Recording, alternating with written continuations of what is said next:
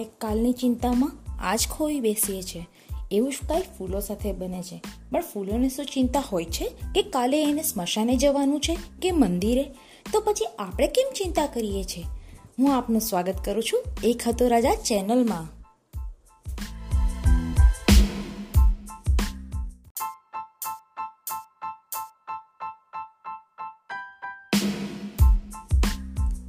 એક પતિ પત્ની જે અમેરિકામાં રહેતા હતા એ બંને વચ્ચે એટલા બધા વિવાદો થતા અને એમનું જે લગ્ન જીવન હતું ને, એ તૂટવાની કગારે પહોંચી ગયું હતું. અને એ લોકોની વચ્ચે એટલા ઝઘડા થતા કે કંટાળીને લોકો બીજા સાથે છૂટાછેડા લેવાનું નક્કી કર્યું.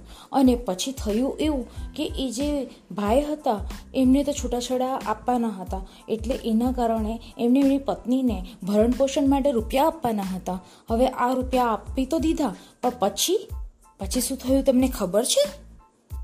એમની બધી મિલકત વેચી અને એમની પાસે જે પણ જમા કરેલી પૂંજી હતી ને, એ બધું આપી દેવું પડ્યું. અને પછી એના અંતે એમની પાસે શું વધ્યું ખબર છે? એમને જ્યારે ખિસ્સામાં હાથ નાખ્યો ને, ત્યારે ફક્ત સત્તર ડોલર બચ્યા હતા.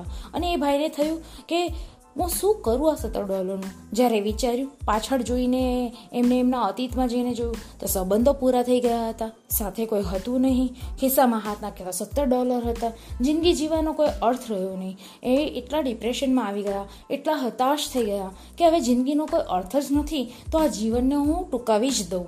અને આત્મહત્યા કરવાના વિચાર આવ્યા. પણ પછી થયું? કે આત્મહત્યા કરવી જ જો છે ને, તો પછી આ સત્તર ડોલરને શું કામ જવા દો? જિંદગીમાં કશું તો રહ્યું નથી. તો સત્તર ડોલરને પણ વાપરીને જ મરું ને?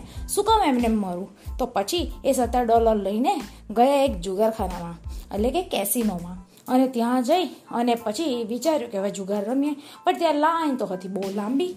એટલે એને વેટિંગમાં બેસવાનું થયું. એટલે રાહ જોઈને બેસવા માટે એ જ્યાં એક સોફા પર બેઠા અને ત્યાં બાજુમાં થોડાક ન્યૂઝપેપર એટલે કે થોડાક સમાચાર પત્ર પડ્યા હતા.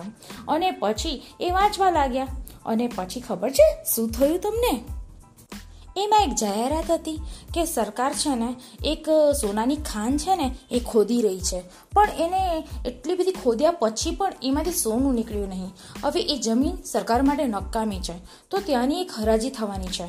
તો પછી એમને વિચાર આવ્યો કે હું આ સત્તર ડોલર હું અહીંયા જુગારમાં નાખી દઉં. એના કરતાં તો સારું છે ને કે હું ત્યાં જઈ અને ત્યાં અજમાવી જઉં. એમ મારા સત્તર ડોલર તો જવાના જ છે. અને હવે મારે જિંદગી તો ટૂંકાવાની જ છે. તો લાવ ને એક વખત ત્યાં જઈને એક આ એક નવો આનંદ માણી લઉં કે હું ત્યાં હરાજીમાં પહોંચી જાઉં. અને એ વિચાર સાથે એ તો સત્તર ડોલર લઈને ગયા એ હરાજીમાં. અને ત્યાં જઈને જોયું તો કોઈ આવ્યું જ નહોતું ને. એને વિચાર થયો, કેમ કોઈ આવ્યું નથી? પણ મિત્રો, તમને તો ખબર છે ને, જે જગ્યાએ કશું ઉપજે નહીં ને, ત્યાં કોઈ આવે જ નહીં. સ્વાર્થ વિના કોણ આવે? એ એકલા ને એકલા હતા. અને પછી થયું એવું કે સરકારે જ્યારે હરાજી ચાલુ કરીને ત્યારે આ ફક્ત એક જ ભાઈ હતા જે હરાજી બોલવાવાળા હતા. અને મળી ગઈ ખાન એમને. એમને તો નક્કી કર્યું કે આ હરાજીની અંદર જો આ ખાન મને મળી જાય ને, તો એ જે ખાડો ખોદ્યો છું ને, જે સોનું મેળવવા માટે, એની અંદર કાં તો જો સોનું નીકળી જશે, તો સારું છે. અને જો નહીં નીકળે ને, તો આમાં જ કૂદીને આત્મહત્યા કરી લઈશ. અને પછી થયું એવું કે ખાન એમના નામે થઈ ગઈ. અને પછી તો તે જે ખોદાવાળા મજૂરો હતા ને, એ એમની પાસે આવ્યા.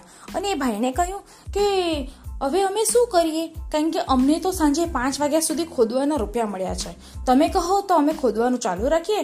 અને જો તમે કહો તો અમે જતા રહીએ. અમને તો રૂપિયા મળી જ ગયા છે. તો એ ભાઈને થયું કે, એમે આ લોકોને પાંચ વાગ્યા સુધીના તો રૂપિયા મળ્યા જ છે. તો ખોદવા દો, કદાચ કાંઈક મળી જાય.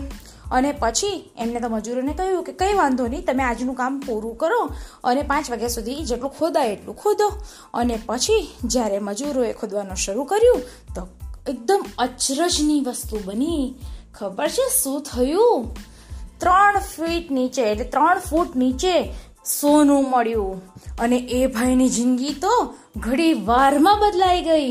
અને જે માણસ રસ્તા પર આવી ગયો હતો ને, એ ત્યાંનો એ વિસ્તારનો નહીં, પણ અમેરિકાનો મોટો શેઠ બની ગયો હતો કે જેની પાસે સોનાની ખાણ હતી, સોનાની. હવે તમે વિચારી શકો છો ઘડી વાર પહેલા જે મરવાનો વિચાર કરી રહ્યો હતો, એ હવે એકદમ અમીર માણસ બની ગયો હતો અને એની ખુશીનો કોઈ પાર નહોતો. થોડી વાર પહેલાં જે હતાશામાં ગરકાવ થઈ ગયો હતો, એ હવે આશાઓમાં ખુશી કોની સાથે વહેંચે એને વિચાર થવા માંડ્યો. તો મિત્રો, તમે વિચાર કરો, ઘણી વારમાં તો જિંદગી બદલાઈ ગઈ.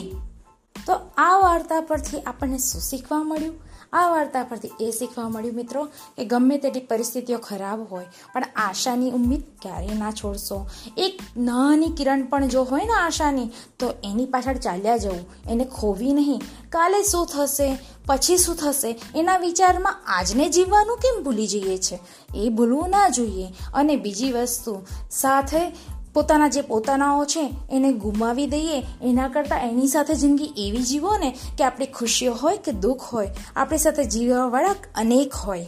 તો આપની જ આજની સાથે રજા લઉં છું. આજ સારા વિચાર સાથે.